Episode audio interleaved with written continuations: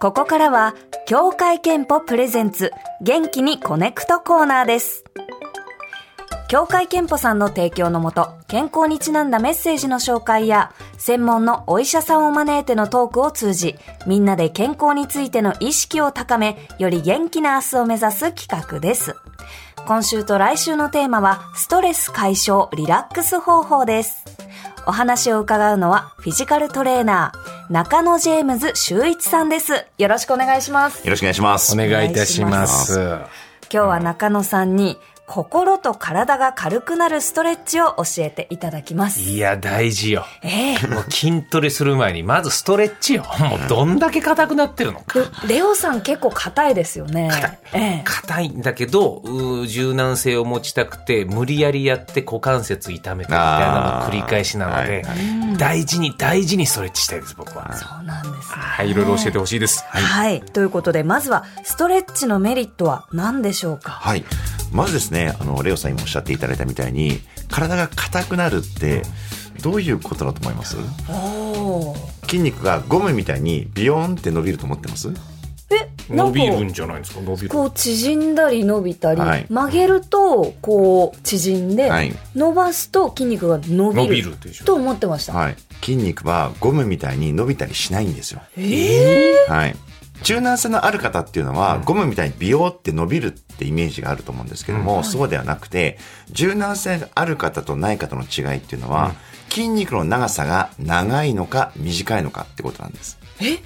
ほう。はい、つまり例えば腕の筋肉がですね、はい柔軟性がない方は筋肉が短くなっていくので、うん肘がこう曲がっちゃうんですね、はい。はい、柔軟性がある方は筋肉の長さが長いのでしっかり肘が伸びるんですね、はい、年齢とともに筋肉ってどんどん短くなっていくんですよあ、そうなんですはかい。そうなので、ストレッチという筋肉を引っ張って刺激を与えて、筋肉の中で細胞分裂を起こさせて、筋肉の長さを長くするってことが必要になってきます。なるべく短くならないようにし続けるという。そうです。そういうこと筋トレすると筋肉が太くなるのと同じで、ストレッチをすると細胞分裂で筋肉の長さが長くなっていくという作用を起こさせるのがストレッチなんですね。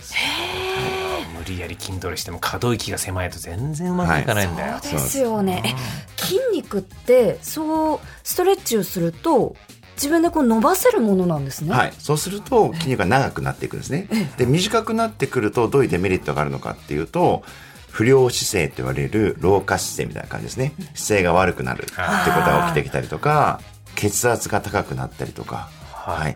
あとは糖尿病になりやすかったりとかっていう、その病気との関係性っていうのもあるって言われてますね。はい。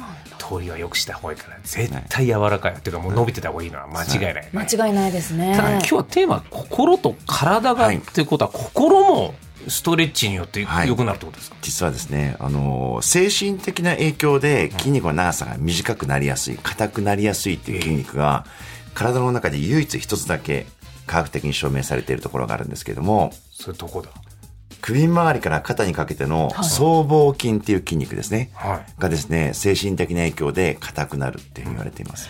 いいや俺あるかも、はもう意識はするけどやっぱ肩が上がっちゃうというか、はいなんなら歌う前とか急にちょっと肩力入っちゃっそてうそうそうそう一番良くないんだよそうですよね。中尾あの、オリンピックのアスリートもたくさん教えてるんですけども、あの、肩が凝ってしまう要因って2つあるっていうふうに言われていて、動かしていないことによっての血行不良とはい筋力不足って言われてるんですね。はいはいでも、水泳の選手も肩凝るんですよ。へえあんなに動いて動るかしてるじゃないでですすか。ええ筋肉もあるじゃないですか。はいで、なんでこれかっていうと、レースの直前緊張して肩が凝って、肩マッサージしてくださいって言ってくるんですね。はいだから本当精神的な影響で肩周りっていうのは非常にこう出やすい。なんで僧帽筋ですね。っていうのは精神的な影響で硬くなりやすいですね。やりやすいなただ逆に言うと、僧帽筋が柔らかくなればストレスも減るっていう捉え方はできるんですかそういうことおなんですおー、やっぱそうだ、はい。話が早いですね、それ僧帽筋は。は頭の方に近いので、ええこの周辺の筋肉が硬くなってくると、うん脳のその血流量っていうのも減ってくるんですね。ええ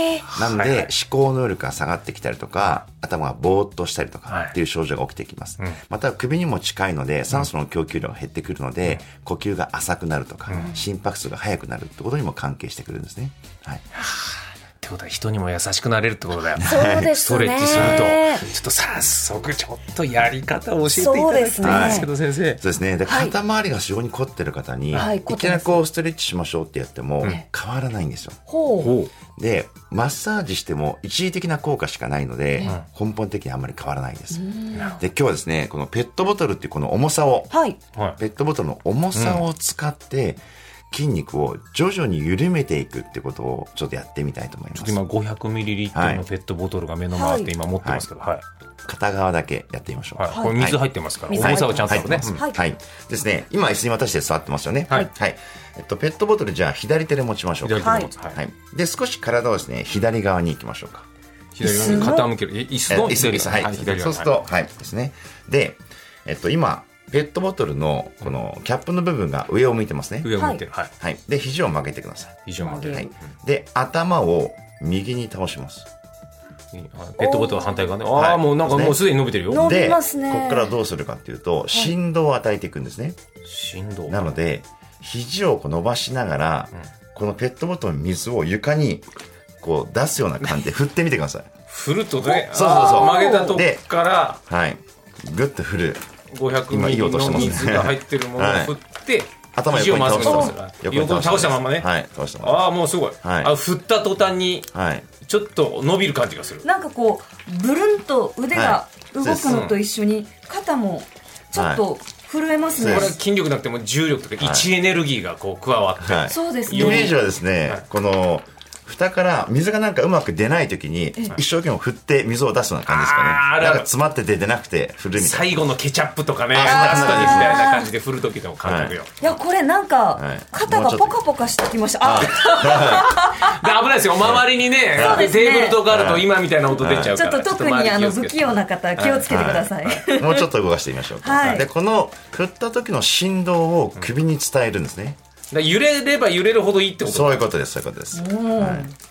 おおあーおおはい、お OK。はい、じゃあやってみましょうこ。れ楽しいねこれはい楽しいですね。あー気持ちいいあはいそうすると頭をこう左右に倒した時に、はい片側だけほぐれてるの分かりますかほぐれてる右側にだけは曲げやすい。ままあ、やりや昨すいですよ日ねみたいな感じになってるそうですね。まあ、ー昨日。い。回してもこう、多分回しやすいと思います。本当だ。はい。回しやすい片です側だけ軽さが違います。ね違いますよね。全然違う。すごい、これはっ。てことはこれ反対側もやればってことですもちろか。んもちろんうでわすー、そういうこともやらさせて。ありがとうお前これ、大体何回くらいやるのがいいか。そうですね。あの、肩こりがひどい方はですね、まあ1分から2分ぐらいは最低限必要になってきますね。これは肩こりがひどければひどい人ほどはい変化を感じやすいですね。あんまり肩こりない方、僧帽筋が硬くなってない方はあまり変化感じられないですね。はちょっと改めて、こはいのやり方、もう一回はい復習させてくだはさい。い、はいはいえっと、まずですね、ペットボトルを持っていただいて、んははいい、蓋の部分が上ですね。はい蓋が上あります。で、今左手で持ってるので、はい頭を右に倒します。右に倒す。はい。で、脇を締めたままの状態で、肘を伸ばしながら、水をこう、床に、はい撒く感じですかね。おーまあ脱力した状態で、 はい。振っていき後まろす。ちょっとさっきからレンゲさんが不器用すぎてます。そうなんです。あの、いろんなものが、カバンは落ちるはわ落。ちるわイヤホンは引っかかあるのわ。は引っかかるわ。なのでちょっとね、はいあの不器用な方、はい周辺環境にぜひ気をつけながらはやっていただきたいです。あでも一回慣れればね、こはいれはすごく、なんか日常のテレビ見ながらとか、ラジオ聞きながらでもやれそるうかでも。すね。仕事をしながらでもできると思いますので、はいはい。もう水のキャップだけしっかりこうねあそうです締めていただいた方がいいですね。重さがやっぱ結構大事ですね、このそうです500ミリリットルのね。えっと、筋力のある男性だと1、1キロぐらいのダンベルでもいいと思いますが、ああ、なるほど、はいなるほど。で普通の方だったら500グラムでいいと思います。はい。これは皆さんぜひ試していただきたいと思います。はいはい。中野さんには来週もお話を伺います。引き続きよろしくお願いします。よろしくお願いします。協会憲法プレゼンツ元気にコネクトでは皆さんからの健康にまつわる川柳ととにかく元気を出したい時に聴く曲元気にコネクトソングのリクエストをお待ちしていますメールアドレスはすべて小文字で、connect.tbs.co.jp。懸命に、協会憲法係とお書き添えください。なお、過去の放送は、ポッドキャストで配信中ですので、元気にコネクトで検索して、番組のフォローもお願いします。以上、協会憲法プレゼンツ、元気にコネクトでした。 TBS